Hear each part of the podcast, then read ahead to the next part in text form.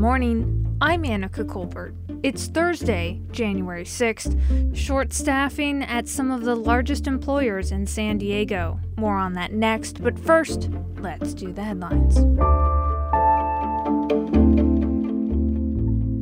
California has extended its statewide mask mandate requiring people to wear masks in indoor public settings till February 15th. That's according to the state's Health and Human Services Secretary Dr. Mark Ghaly. The mask mandate began in mid December and was originally scheduled to expire in mid January. Ghaly says the decision to extend the mask mandate was the result of the rising COVID 19 case numbers and the high transmission rate of the Omicron variant.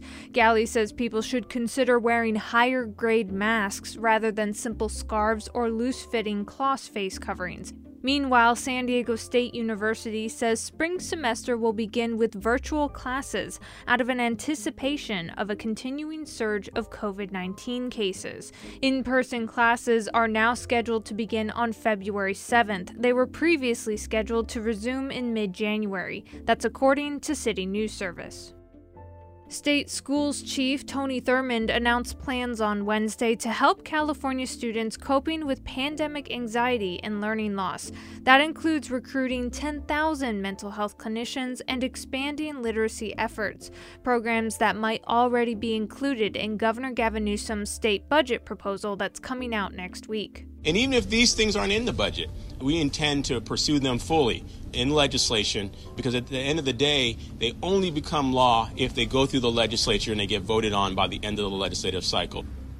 From KPBS, you're listening to San Diego News Now. Stay with me for more of the local news you need.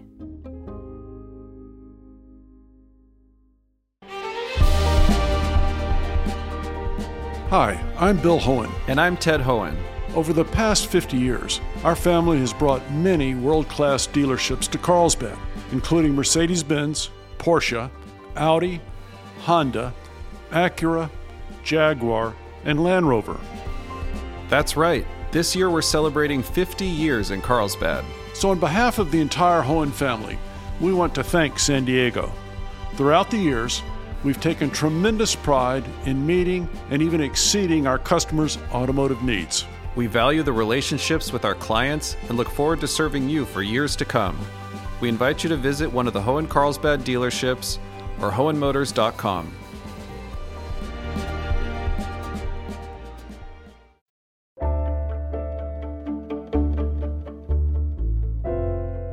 Some of the region's largest employers are finding it hard to keep staffing levels up in the middle of the current surge of COVID 19 infections. KPBS's Eric Anderson has more. The Omicron variant is now the region's dominant COVID strain, and the virus is driving record numbers of infections. The region's biggest employers, like Sharp Healthcare, are being buffeted by the disease. At present, we have 525 Sharp team members who are COVID 19 positive and currently not working. Uh, and without a doubt, as I said, the current Omicron surge is exacerbating, which is what has already been a difficult situation in terms of staffing. Sharp CEO Chris Howard says there are fewer people being treated for serious COVID ailments this year compared to last winter's surge, but he says there are fewer people to care for those who need medical help. We have uh, 250 hospitalized patients today versus the 600 we had a year ago. So we're not near the capacity we were this time last year, nor are other facilities. UC San Diego's medical complex is also feeling the crush of new infections. That hospital facility has more than 600 positive COVID tests among staff members in the past week. From the very first patients that we took from Wuhan, China, when you know when the first planes landed in Miramar and and to now this has been where I've been the most concerned about uh, about where we sit, and it's just because every day so many staff are going out. Maysent says 196 UC San Diego health staffers have had positive tests in just the past 24 hours. San Diego firefighters have cut back on services because of infections, and all of the county's largest employers are riding out the wave of infections linked to the rapid spread of the Omicron virus. Eric Anderson, KPBS News.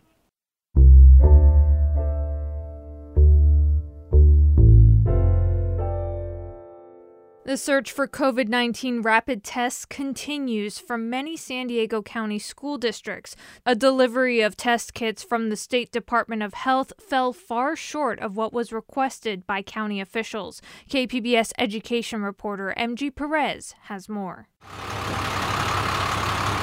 This truck is headed to the Chula Vista Elementary School District, loaded with COVID 19 at home antigen rapid test kits. The Poway Unified School District, Escondido Union, and Jamul Dulzura districts scored big too. They were some of the lucky ones based on Governor Newsom's December promise to provide 6 million rapid tests to public schools across the state, the San Diego County Office of Education requested 500,000 test kits to cover students here. They got 193,000 of them in these boxes delivered late Tuesday. The word went out, and within minutes, they were all reserved and then distributed on a first come, first served basis today. Hector Corona is the Director of Student Services for the Darnall Charter School in Southeast San Diego, which has 512 students in kindergarten through eighth grade. Anxiety levels a little bit up, especially right now with the surge that's going on. Um, but we're doing as best as can, as best as we can. You know, we're maintaining the safety protocols, and you know what, we're there to serve our students. Districts that did not get supplied today are now on a waiting list for a future delivery whenever that happens.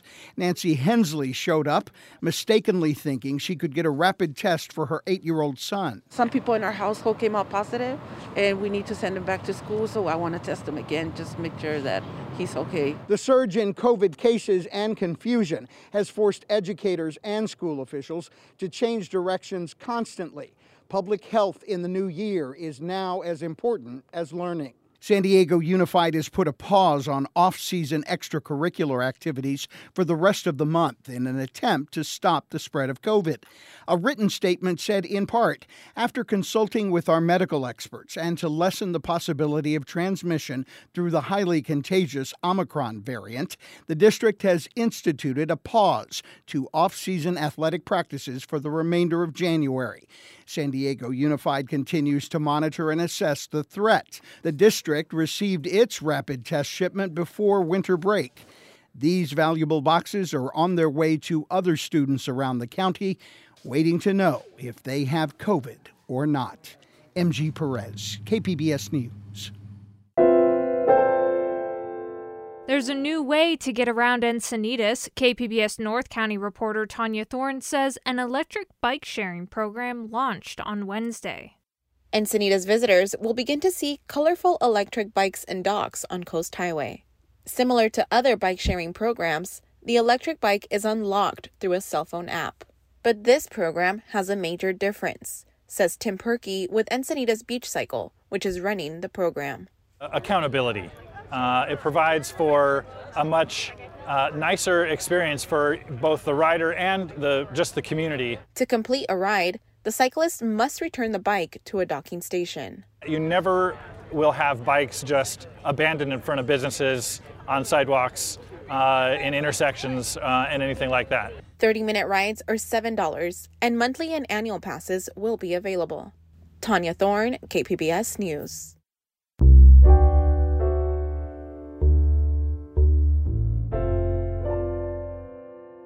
An iconic San Diego landmark is getting some much needed repairs thanks to a generous donation by a local organization.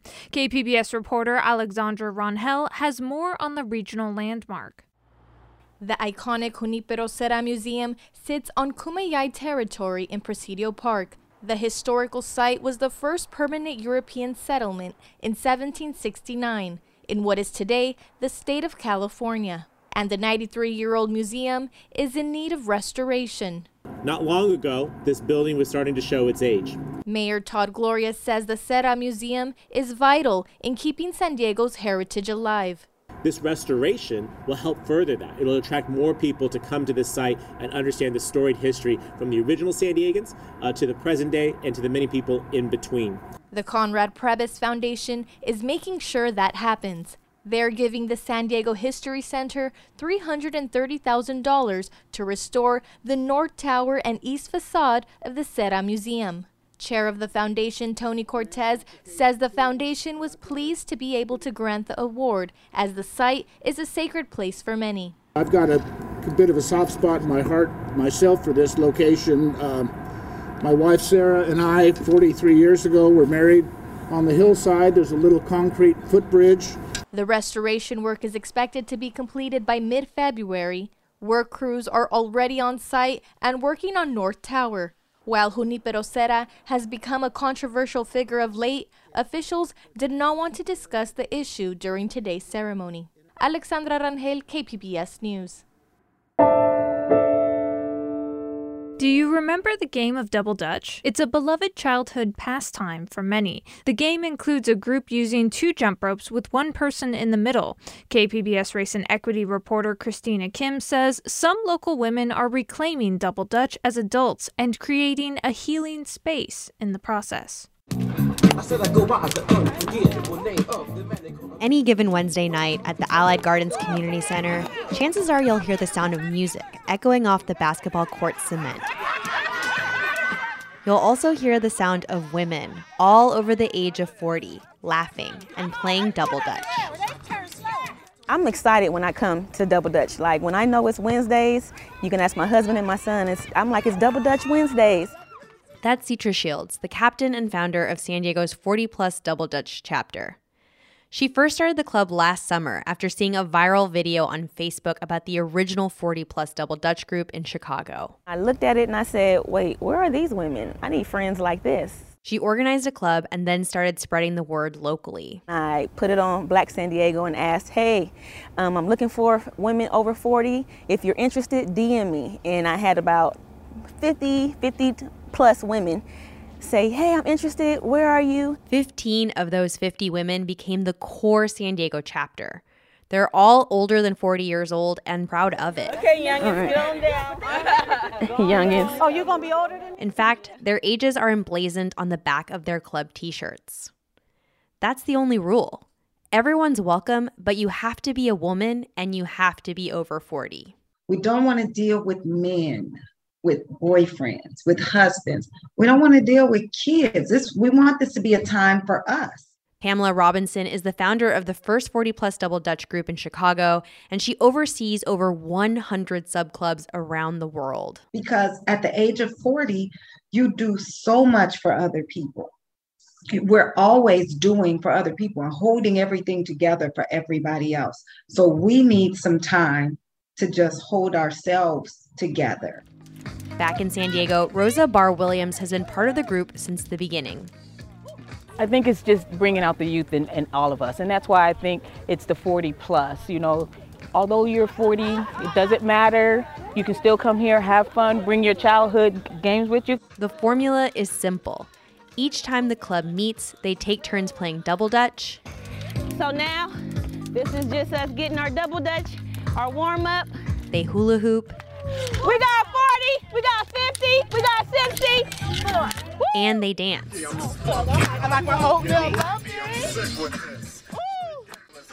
It's really good exercise, but it's also more than that.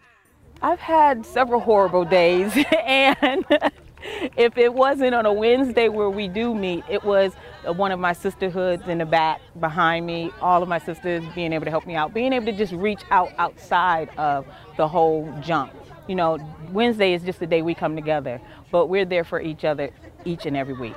And that sisterhood is exactly what Regina Dixon Reeves was looking for when she joined the group after moving to San Diego in July. We have such a small uh, black population in San Diego, about 5%.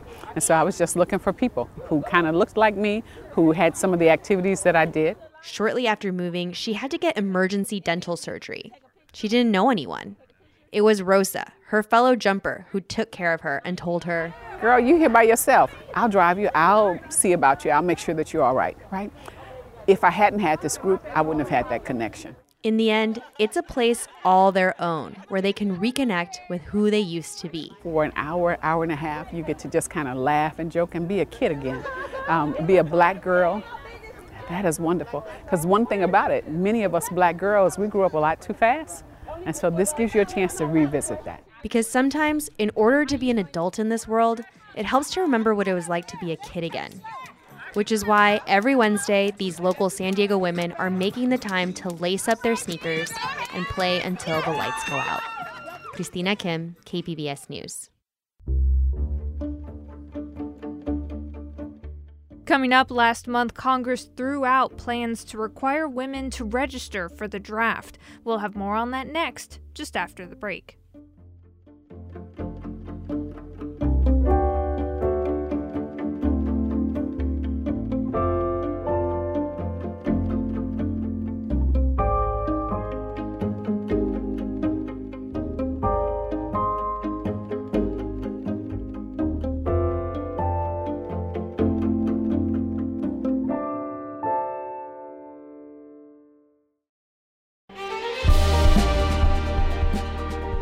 Hi, I'm Bill Hoehn. And I'm Ted Hoehn.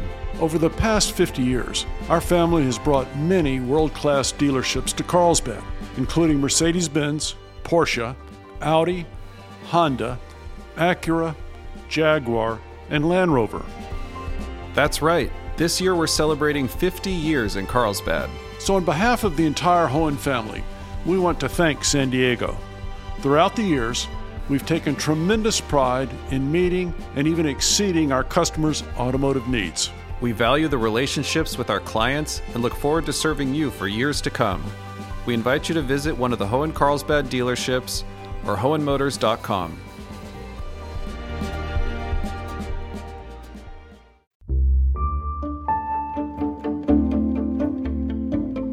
Last month, Congress ditched a controversial measure that would have required women to register for the Selective Service. Men must register when they turn 18 and can be forced into the military if the U.S. ever reinstated the draft. But supporters of gender neutral registration say they'll keep working to include women.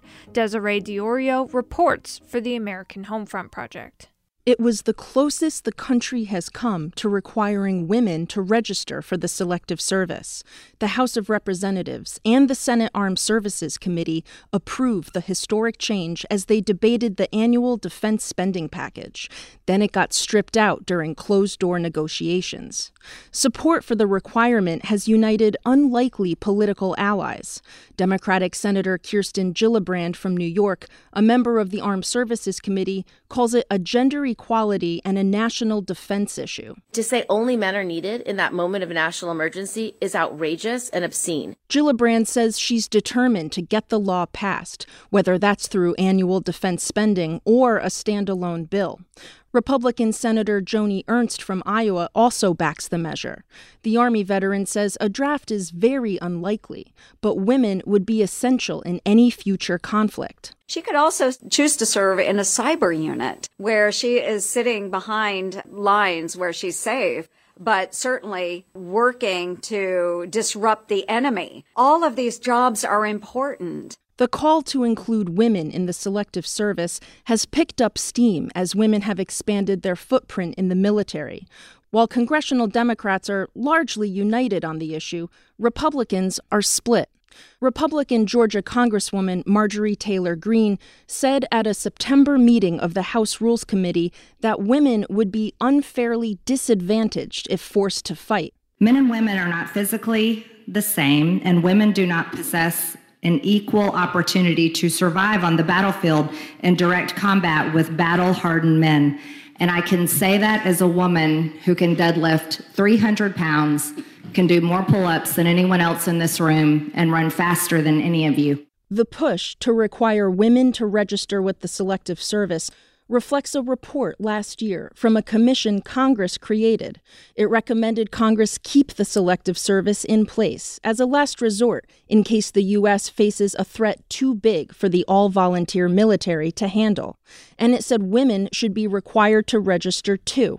Republican former Congressman Joe Heck from Nevada served as chairman. Congress has once again shirked their responsibility to answer an important question that they themselves raised that they chartered a commission to review, which commission returned a report with a recommendation that both houses accepted in their respective drafts, only to have it taken out as a political maneuver. Meanwhile, some feminist groups are calling on Congress to dismantle the Selective Service system altogether.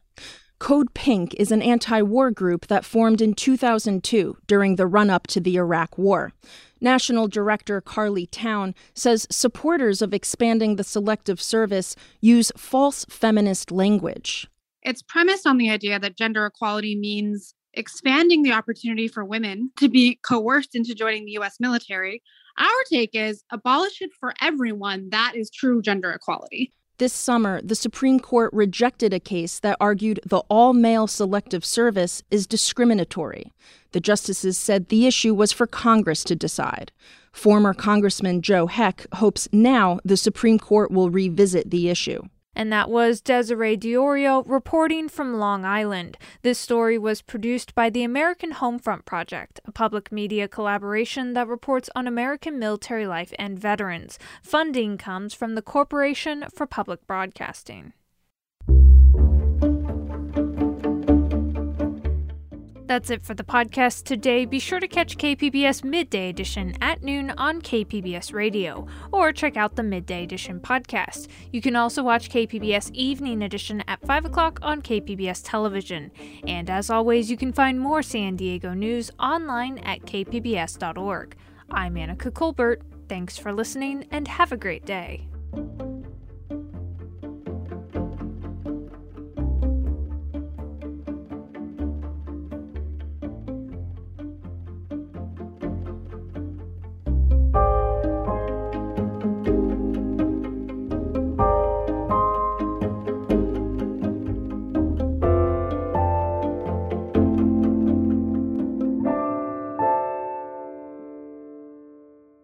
KPBS On Demand is supported by Under the Sun Foundation, presenting the Candlewood Arts Festival in Borrego Springs, featuring temporary public art projects that engage community and place. March 23rd. More at candlewoodartsfestival.org.